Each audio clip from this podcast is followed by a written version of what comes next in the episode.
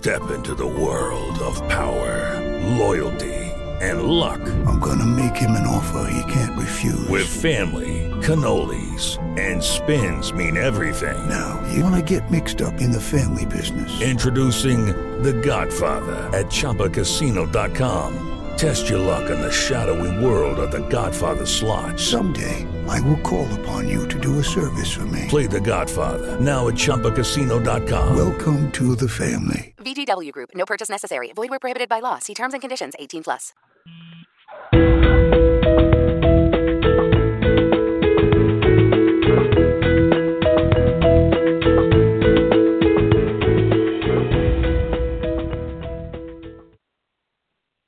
Welcome to today's episode of Myeloma Crowd Radio, a show that connects patients with myeloma researchers. I'm your host, Jenny Ahlstrom.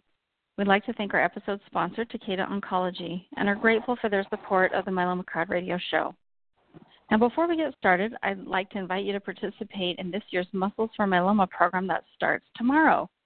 So, this is an online program you can join to help you get fit.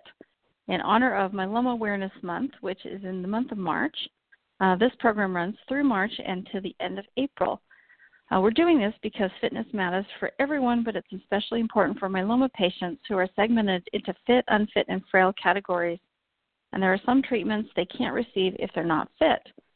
So, this is a national effort, and we're teaming up with academic myeloma centers. We have over 20 teams in place where myeloma researchers reside, like Memorial Sloan Kettering, MD Anderson, Mayo Clinic, and Dana Farber, to name a few.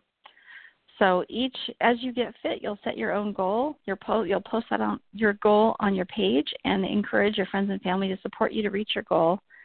And in doing that, you'll be supporting the research center's myeloma academic research of the team that you join. So it's an easy program to join. Um, it helps you uh, build new and better habits, and it can be done at any level of fitness that you're at, whether you're just coming out of transplant, or you've been in remission for a while, or you're currently undergoing treatment. It's really for everybody. So go to our homepage on myelomacrowd.org. At the bottom of the page, you'll see the links to get started for the Muscles for Myeloma program, and we're just really excited to get that going tomorrow. Now, on today's show, on to today's show, at the recent ASH meeting in December, I met with Dr. Heather Landau, who mentioned that amyloidosis, and that may be a tongue twister for me this whole show, um, patients are in need of a little more attention. She's an experienced myeloma specialist at Memorial Sloan Kettering Cancer Center and also treats this disease that can be associated with myeloma, but not necessarily so. So, though I know little about um, amyloidosis, she knows quite a bit. So, we are thrilled that she can be our and our top expert on today's show. So, welcome, Dr. Landau. Uh, thank you very much for the warm welcome. And I have to say that uh, I agree with you entirely about uh, muscles for myeloma and getting fit. I think that if one thing one thing patients can do for themselves um, to help their body tolerate both the disease and the treatment is actually keep their muscles strong and we really have a um I really strongly encourage all all parties to um amyloid patients and multiple myeloma patients, especially pre-transplant and post-transplant, to really get on an avid exercise program. Um, again, uh, at some le- whatever level of fitness could be achieved, it's a benefit to you. Mhm. Oh yeah, we completely agree. And I know sometimes, I mean, coming out of transplant for me, I didn't feel like exercising at all. But um the more you do it, the the better you feel and the happier you are and the stronger you are to receive, especially with long-term maintenance therapy and, you know, the need for transplant in many cases. Well, before we get started, let me just give a brief introduction for you, and then we can dig into the questions. And Dr. Landau has kind of a shortened time frame, so I think we are going to have to skip patient questions at the end and let her um, tell us when she needs to go. But um, Dr. Heather Landau is associate member at Memorial Sloan Kettering Cancer Center and assisting attendant physician at the Memorial Hospital in the Division of Hematologic Oncology and the um, Memorial Sloan Kettering Cancer Center myeloma program. Dr. Landau services as the outpatient autologous stem cell transplant service co-director and the amyloidosis multidisciplinary group, and she's the course founder and director. She's associate professor of medicine at the Weill Cornell Medical College in New York, and she teaches at the Memorial Sloan Kettering BMT Fellow Lecture Series, both about high dose therapy and stem cell transplant for myeloma, as well as risk adapted stem cell transplant for light chain amyloidosis. Dr. Landau has been involved in innumerable research publications and is a member of many groups for hematology, in addition to being a founding member of the Amyloidosis Research Consortium Collaborative Network.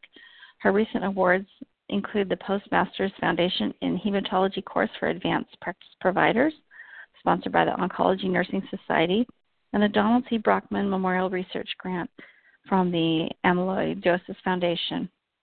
So, Dr. Landau, we're so thrilled that you're here. Um, maybe you can just give a brief. I know patients listening are probably um, amyloid patients, but maybe you could give us just an, an overview of that um, as it relates to myeloma, as it relates outside of myeloma, as it relates to the light chain version, um, and just introduce it that way. Sure, my pleasure. Um, so, light chain amyloidosis is uh, part of a bigger spectrum, of diseases um, called the systemic amyloidoses. Uh, that is that the um, end result of a misfolded protein forms an amyloid protein. Um, and that amyloid deposits in organs and disrupts organ structure and function and causes uh, morbidity and mortality. So, um, the as it relates to um, plasma cell diseases, light chain amyloid is the result of an a similar underlying plasma cell disorder as multiple myeloma. Um, there are too many abnormal plasma cells. Uh, more often, uh, two abnormal plasma cells exist, but not as many as we see in multiple myeloma. But they can make an abnormal light chain protein that then misfolds and causes this disease called light chain amyloidosis. The the difference um, with respect to the other systemic amyloidoses is that another precursor protein unrelated to plasma cell disorders um, can also misfold into the substance called amyloid. Most commonly, um, they the protein can be a hereditary variant or her, uh, um, as a result of a mutated protein, um, or um, just the result of long-term, um, as in the case of another common disorder, used to be called senile, systemic amyloidosis. Now it's called wild type transthyretin amyloid, and that is um, as uh, patients get older, um, or as persons get older, the wild type, non mutated form of this protein called transthyretin can misfold and deposit in places such as the heart and the nervous system. And when we look under the microscope, uh, those patients have amyloid deposits in their heart that can't necessarily be discerned um, from amyloid related to light chain amyloid um, or, or amyloid as a result of light chain amyloid. Um, but then we can type it and find out oh, is this caused by a plasma cell pro- protein or this transthyretin protein or a variety of different hereditary um, mutated her, uh, mutated proteins, um, which we're mm-hmm. finding many, many more of.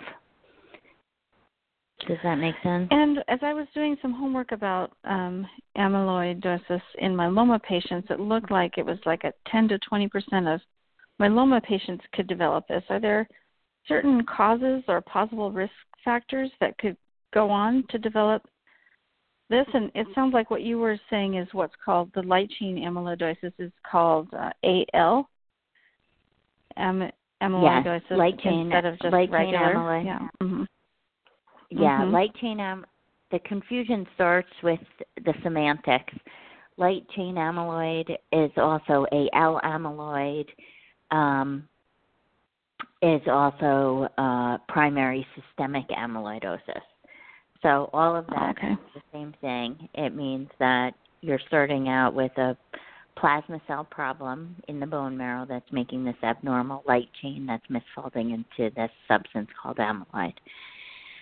Um, and indeed, about 10% of patients um, with multiple myeloma also, as far as we know, the incidence is probably higher, but as far as we know, about 10, 10 to 20 percent of patients with myeloma um, have have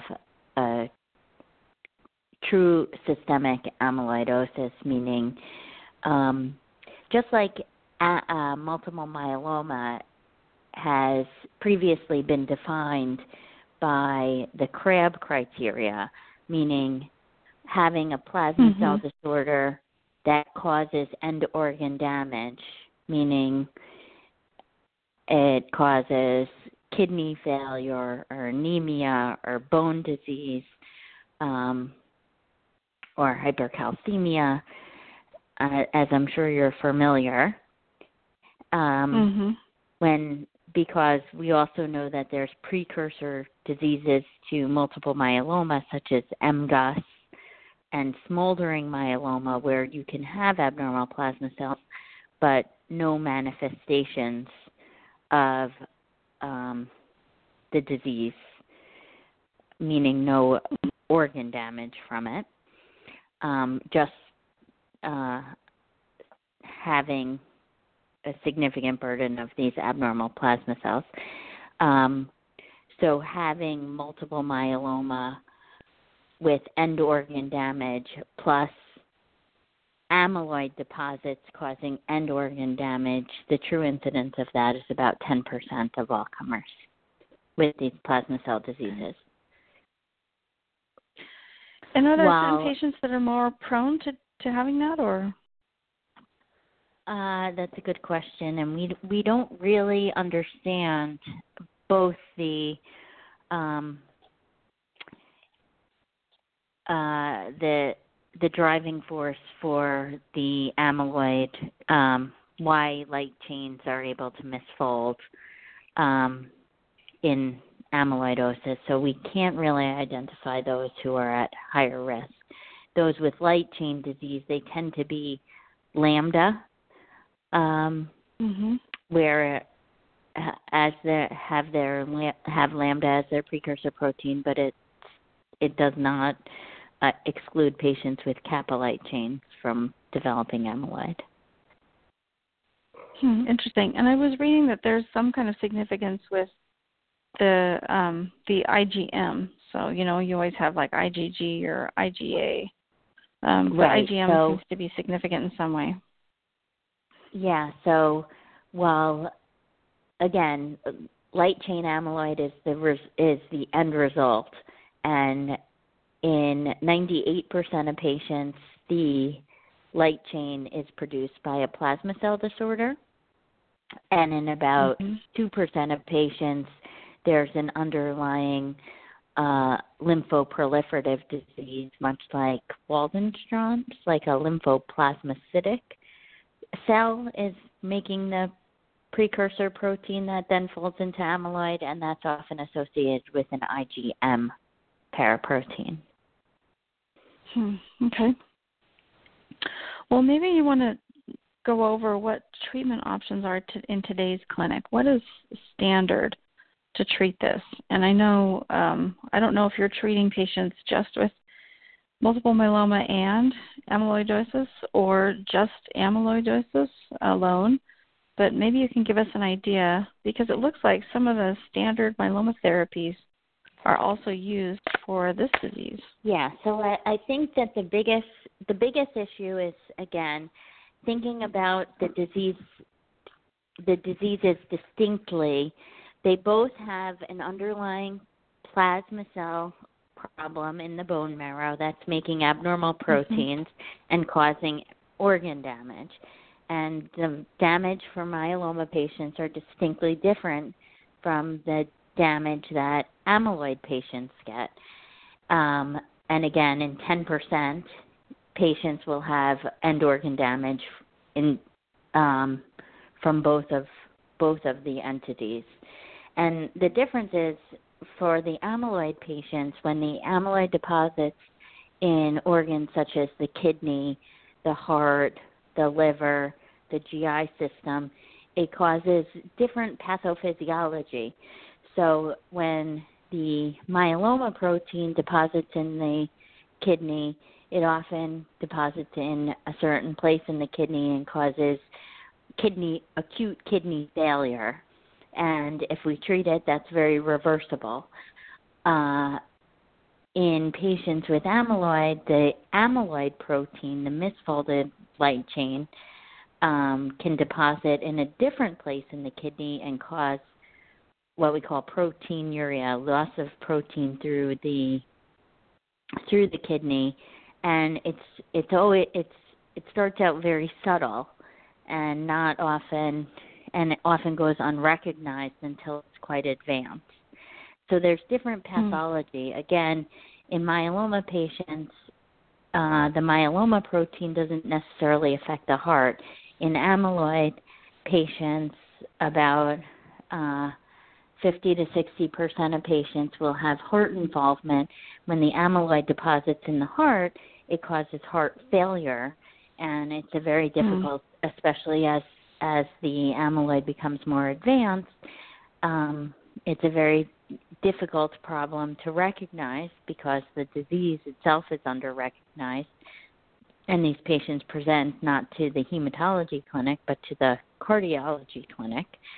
Um, and there's lots of other more common reasons for heart failure, so these patients go unrecognized. So if you think about hmm. the pathophysiology of the patients are very different. Um, patients with amyloid having uh, kidney problems in a different way than myeloma patients do, and uh, manifestations of heart failure, then treating the disease becomes a little bit different because the the amyloid patients tend to be a little bit more fragile in terms of mm-hmm. what they can tolerate um, and how the drugs affect them. Um, so that if we treat all comers the same, so so the drugs themselves that are active against the plasma cells, because because the first step in treating amyloidosis is shutting off the factory that's making the amyloid protein, which is plasma cell directed therapy, which is similar to what we do in for patients with multiple myeloma. Um, mm-hmm. So the drugs are the drugs are similar. However, doses and schedules and what patients can tolerate, and and there are subtle difference of what seems to be um, um, more effective or less effective in amyloid patients than in myeloma patients. But one of the most common regimens um, that patients with multiple myeloma, uh, one of the most common drugs that multiple myeloma patients receive is, say, Revlimid or lenalidomide. Um, mm-hmm. as you know, and and right. often as induction therapy, Revlimid will be given to patients with multiple myeloma at a dose of 25 milligrams a day, um, you know, during their cycle. And in amyloid patients, uh, in the phase one study, patients only tolerated up to 15 milligrams a day. So the maximum hmm. tolerated mm. dose was quite different. So if you just look at a patient with amyloid and call them, oh, they both have plasma cells in their bone marrow, we'll treat them like multiple myeloma and give them 25 milligrams of Revlimid, they suffer a lot of toxicity. Hmm, interesting. And how about stem cell transplant? Is that typically used as well? Yeah, so stem cell transplant again, be, before all these novel drugs were available, stem cell transplant was first used for myeloma patients and uh, subsequently used for amyloid patients, and actually is very effective therapy, can result in complete responses in about a third of patients. Um, and those pa- and those responses tend to be durable if you can get a complete response because uh, the underlying plasma cells there's limited underlying plasma cells. It's a less proliferative disease. Um, but again, when when you because these patients are fragile, you can use uh, stem cell transplant, which is effectively using high dose melphalan. But because these patients are fragile, we use risk adapted um, appro- uh, dosing of the melphalan in order to ameliorate the toxicity if we gave everybody melphalan at high doses without paying attention to what organs are affected by their amyloid we would cause we would cause a lot of mortality or death from the mm-hmm. treatment itself so right. in terms of stem cell transplant while all myeloma patients and um, amyloid patients should be treated at experienced centers. It's even more important um, for amyloid patients to be treated with stem cell transplant at very experienced centers that are familiar with amyloid patients in particular. There's a lot of uh, well, I think that's supportive care yeah. that's necessary um, to get patients through um, a stem cell transplant and I think this is just a general point. I mean, multiple myeloma is a rare disease by itself, so we always recommend have a myeloma expert on your team, whether you get local care by your oncologist and you're getting infusions near closer to home, but you still need um, to be treated, you know, have your care crafted really by a myeloma specialist, in my opinion. And it sounds like just because it's so difficult to diagnose, that this is even more important, like you're saying, for the amyloid those patients that um, they really have to have this because something could creep up on them that they don't. And if somebody's not watching it just because they're not familiar with it, that might happen. Yeah, I think it's it's a it's a it's a necessity to have an amyloid expert on your team if there is a diagnosis of amyloid. And I and I agree with you. There's um multiple myeloma patients should seek expert care as well. Yeah. So I, I was reading something too about allotransplant. Now it's not used very frequently in myeloma. Um, is it used um, in the same sort of way in the amyloid diseases?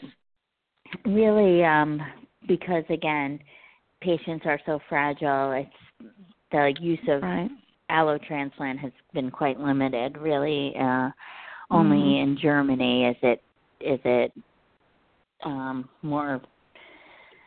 I wouldn't say routinely. Mm-hmm. Routinely um, is um, not even there as it used routinely, but um, they have the largest series that's been uh, treated with amyloid. Mhm. And it looked like, I mean, you mentioned Revlimid, which is one of the immunomodulators, and like thalidomide mm-hmm. is in mm-hmm. that same family. So it looks like both those were being used.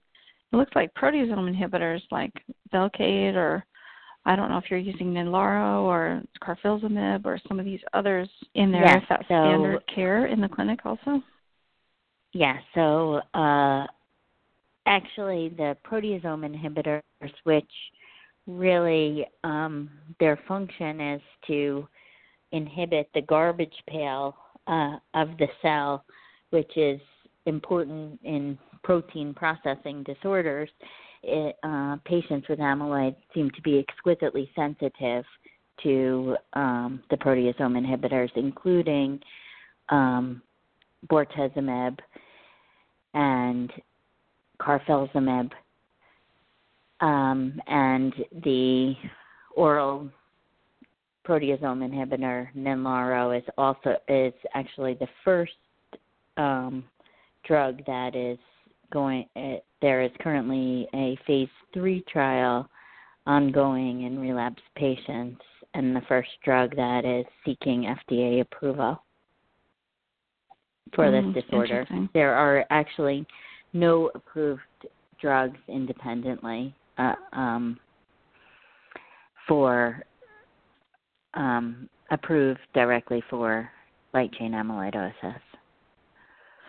So they're all combination therapy approvals, or so you're saying there's no single drug that, that's like okay, this there's drug is not for. one there's not one drug that's approved for this disorder. So we borrow drugs from patients with multiple myeloma, but it's often hard to get. You know, again, uh, the novel drugs are, uh, unless you're on a clinical trial, uh, you know, carfilzomib, Ninlaro, um, daratumumab. These are very difficult to get for amyloid patients who don't also have multiple myeloma. Oh, I see. And again, so when in you, the amyloid uh-huh, okay. community, in the amyloid community, um, if you have again, it's ten percent of patients who will have um, disease manifestations from both multiple myeloma related complications and amyloid related uh, deposition. Um, but and 60% of patients won't qualify, um, will have less than 10% plasma cells in their bone marrow, so they won't, they neither have enough plasma cells to qualify them as smoldering myeloma. Um, hmm and then they don't have access to drugs. If they have greater than 10% plasma cells, um, they can be considered for by um, for the purposes of really obtaining drugs to have multiple myeloma, even though pathophysiologically they don't have um, end organ damage from multiple myeloma. Does that make sense? hmm And Yeah, it does. sometimes they have more access to drugs, but the 60% of patients who have less than 10% plasma cells um, really are are challenged in terms of getting novel agents. So, as a specialist, do you just, um, because you have expertise in this disease, do you just use off-label type thing combinations for individual patients? I mean, you're adjusting dosing, like you were saying earlier, with some of these standard yeah, no, therapies, and Actually, I encourage all patients to go on clinical trials so we can actually uh, understand what we're doing. Um, yeah, that makes At sense. my center, I'm fortunate to have several clinical trials available for for patients, and Mhm. um, we've we've been studying Ninlaro. We've been studying carfilzomib. Um, we are starting to study daratumumab. We are uh, studying the very interesting um, drug uh, NEOD001, which is actually not plasma cell directed therapy, but is amyloid directed therapy. I'm not Oh, sure if you're familiar with that. No, I'm not, But and I think you should talk about this because you have two studies open. Looks like one is called the Vital Study, and the other is called the Pronto Study. They're using this drug, so I Yes. think this is really key for patients to understand. So maybe you just can explain more about what that drug is and how it works. Yes. Yeah, so this is a really novel and exciting time for amyloid patients um, because even though we treat the, again, I said that um, in order to treat amyloid, you have to shut off the factory that's making the amyloid protein, and um, that's with plasma cell directed therapy. So once we get rid of the plasma cells, there's no longer any more plasma cell, uh, more light chain deposits, but it does not get rid of the resident amyloid that still exists in organs. And so, for mm-hmm. patients with amyloid to get better, you have to shut off the factory um, and then allow their, and then over time, meaning months to years, the organs can recover sometimes. Um, the kidneys usually do, the GI tract usually does, the um, nervous system uh, can also recover. The heart is the one organ that um, doesn't typically recover, even if you shut off the factory that's making the the abnormal protein. And so the antibody that we're studying is called NEOD001. It's an antibody against the amyloid protein and it binds to the amyloid that's already been deposited and neutralizes. Um, it's thought to neutralize circulating precursor proteins so that um, the immune system then can recognize those proteins as foreign and clear the proteins from the organs and from circulation so that the organs can improve. And in the initial trial, the phase one two trial, where we treated um, 27 patients on the on the uh, phase one dose escalation study and 42 more patients in the expansion cohort. Um, these were all patients who had their disease controlled initially with plasma cell directed therapy, and then we gave them the antibody as a single agent because there was no safety um, mm-hmm. data yet for the for the drug, and we couldn't study it in combination. So this is how the trial had to be designed.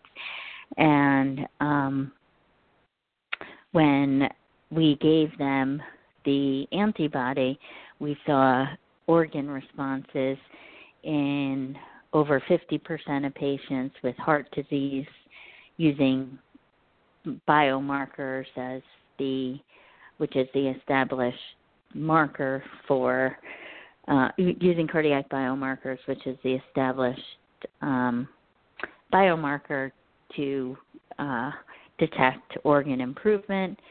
Um, so, over 50% of patients with cardiac involvement and over 60% of patients with kidney involvement imp- um, had wow. improved organ function when we use this antibody um, in patients who who already had their disease controlled with plasma cell directed therapy.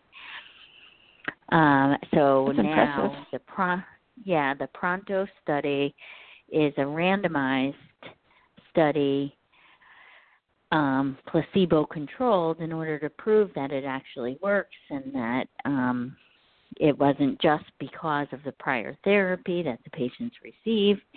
Um, you have to do a randomized study, so half the patients are getting uh, the um, the NEOD001 drug, and the half the patients are getting placebo on that trial, and that's almost fully accrued. The Vital trial is using the NEOD001 um, along with combination chemotherapy with the Cybord D regimen um, or Velcade based therapy to um, plus minus the NEOD001 in the upfront setting. Um, and I would encourage patients who may be eligible um, for either study to reach out to centers that are conducting these studies. Um, it's often um, again, challenging for uh, for drugs. It's been challenging for drugs to get approved because of the rarity of the condition, and so mm-hmm. patients who are eligible for studies uh, not only get access to the most novel agents, but also um, help further the research so that we can understand and get drug understand the drugs that have potential promise for this population and also um, you know seek drug FDA drug FD, uh, FDA approval for the first time. Mhm. And this is um, one of the reasons that we that I started this show is because I wanted to have patients join clinical trials because that's something that we can do to get things done faster. And you know, one of the myeloma exactly. doctors pointed out to me, yeah, pointed out to me at the beginning that um, you know the difference between adult cancer patients are joining at a rate of like three to five percent participation rates, and kids and childhood you know cancers are joining at 85% rates, and how much faster the research happens just because of participation. So uh, we will definitely add links to those two studies uh, when we post this show. And um, we have partnered with a, a, clinical trial finder for myeloma that um, helps people ease them through the process because it's not an easy process to no. you know find and, no, I... join a clinical trial. So yeah, the the other trial that would be it for amyloid patients that other things like like carfilzomib, like you mentioned, and um, daratumumab and things. I was also seeing venetoclax. How are how is daratumumab being used right now? And then how are how is um, carfilzomib and venetoclax being used in clinical studies?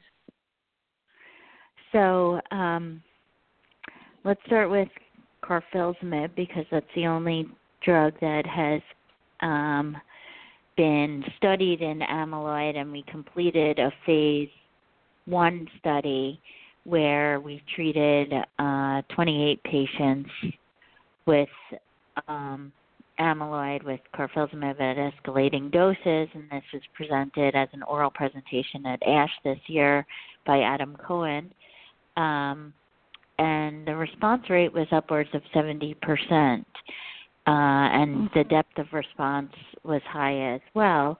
Uh, the issue with carfilzomib is that there are there's some cardiac toxicity associated in myeloma patients and as well in amyloid patients. So understanding the safety in that population is is is really key.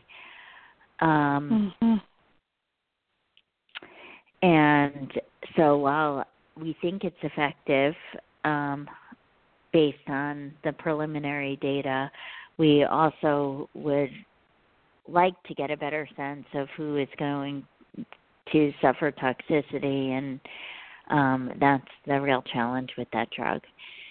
Um, daratumumab is the anti CD38 antibody that's now recently been approved for multiple myeloma patients, and it's really been uh, a boon for that population. Uh, again, it's um, there are limited data in patients with amyloid. Uh, actually, um, at the International Amyloid Symposium in Sweden this summer, uh, Michaela Liedtke presented 18 patients um, and the response rates were upward of 80% with in a very yeah. refractory patient population with the single agent. So we do think that this is a very effective drug for this population, but um, it is not yet available. So, uh, as I understand it, that Jan- Janssen is will have a company-sponsored phase three randomized and newly diagnosed patients up and running by the second quarter of 2017. So, newly diagnosed patients can also be um, looking out for that for that trial. Um, and are there open there are, clinical trials for like relapse refractory patients? Uh, not, not as not as of mm-hmm. yet. Um, there are two that are um, that are soon to be open at one at Boston, one at MD Anderson, I believe. And we are going to have one in combination with uh, the IMIDs um, uh, shortly thereafter. Um, but not not readily available. Um, okay. Well, I see why you feel, feel passionate about this patient group. they need extra attention. Yeah. And lastly, venetoclax is now being studied by uh, by uh, uh, has shown incredible activity in multiple myeloma, particularly in the patients with translocation 1114, um, by virtue of the the mechanism of action of venetoclax, and so the um, because that's a common translocation in amyloid patients, the most common translocation in amyloid patients. It's being studied by Dr. Comenzo at Tufts, and I would encourage patients. Um, the, this uh, his study is for relapse patients, and that has recently been uh, open. So, relapse refractory patients can seek. Uh, uh, um, study uh, can see if they're eligible for his study um, in Boston. Mm-hmm. And that's patients and just you would suggest patients just with the 1114 translocation with myeloma and amyloid. I don't think we know that or yet. think? I I think so it's just that there patients with 1114 and amyloid, or or I don't. Yeah, maybe you could I, explain I, that a little more. I, yeah, I think that um, I think that the study is actually is actually uh, going to is available to patients who have both the 1114 translocation and um, and not because the pathway is upregulated. Um, we believe oh. in in light chain amyloidosis. So oh, okay. I don't think that, um, but I'm not positive if Dr. Comenzo's study is limited to patients with 1114 translocation. I think that he is accepting all comers. Mm, okay, that makes sense. And the my and, and the myeloma saw, patients uh-huh, that were studied were all comers as well. And there is some activity, uh, albeit less, but some activity in the patient population who does not have a detectable 1114 translocation. All right. Okay, that makes sense. I also saw that you had a study open for Captisol enabled melphalan. Maybe you want to explain that because I'm not familiar with that. Yeah, so actually, that is a new formulation of melphalan uh, called Evomela. It is um, it's really uh, the same drug, the same melphalan that's packaged differently. So uh, the delivery is actually when we give high dose melphalan, we um, it's a very unstable molecule, so it has to get in the patient within 60 minutes, and there's breakdown and there's risk mm-hmm. of underdosing, and we don't typically measure the level of the melphalan. We haven't been able to, and we we typically don't um, know how much drug is being delivered to each patient. Uh, so Captisol enabled melphalan is packaged differently, is more stable product, is um, supposed to be safer because it um, it's propylene glycol free, um, which is what regular melphalan is packaged in. Um, and so they're it's more stable and and potentially less toxic than regularly available melphalan. And so we are doing a study where both myeloma patients and amyloid patients, we are trying to target a specific uh, concentration in each patient in order to kind of target a sweet spot of where in using high dose therapy patients have the most efficacy and the least toxicity. And we can do that using this product, which it's more stable and we can measure it in the blood of our patients so that we can direct uh, have PK or, or pharmacokinetically directed um, dosing of the drug in order to try to improve safety, um, tolerability, and um, balance that with efficacy. Mhm. Great. Well, it sounds like you have so much going on at Memorial Sloan Kettering. It's exciting what you're doing. I know you have a hard stop, and I know we have some caller questions, but what I think I'll ask them to do is um, email me with their questions, and then I'll email them to you, and maybe you can respond, and then we'll add them to the final show um, post. But is there anything that you want to leave amyloid patients with uh, in terms of recommendations of what they do or watch for, or what type of treatment that they get before we close? I, I think really um, what we started with is what I'll leave you with. Number one, uh, stay active, and again, the best thing that you can do for yourself is keep uh, your body strong um, in order to be able to tolerate the disease and the treatment, and um, if possible. And the other thing is to seek treatment at an expert center by an expert who has access to what may be available and also the supportive care that's necessary for patients.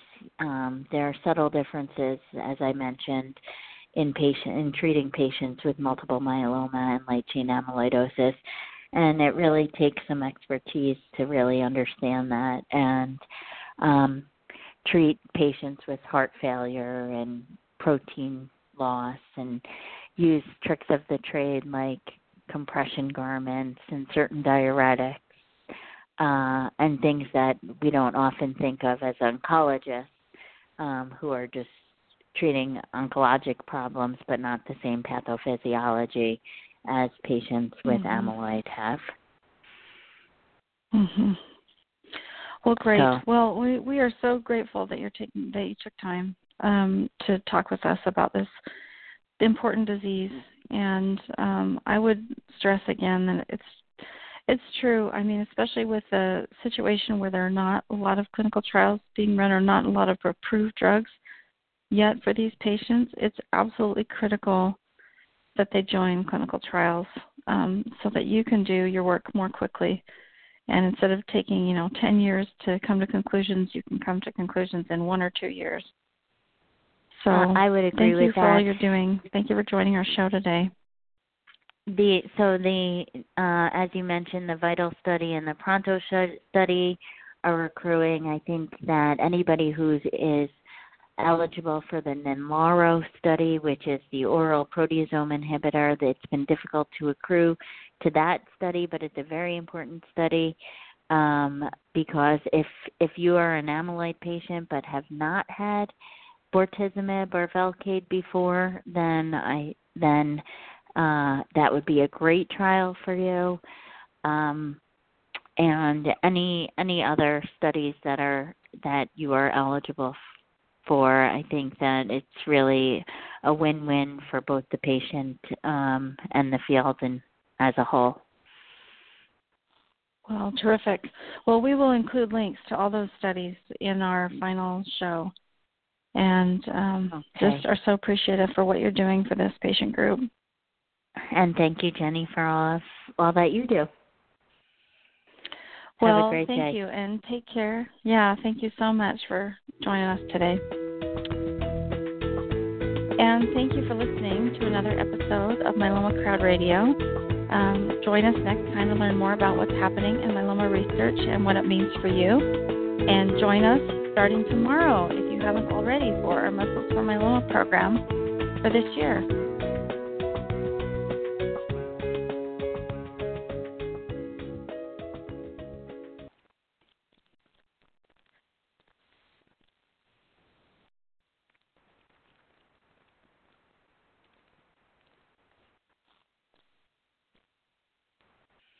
Step into the world of power, loyalty, and luck. I'm gonna make him an offer he can't refuse. With family, cannolis, and spins mean everything. Now, you wanna get mixed up in the family business. Introducing The Godfather at ChumbaCasino.com. Test your luck in the shadowy world of The Godfather slot. Someday, I will call upon you to do a service for me. Play The Godfather now at ChumbaCasino.com. Welcome to the family. VGW Group. No purchase necessary. Void where prohibited by law. See terms and conditions. 18 plus.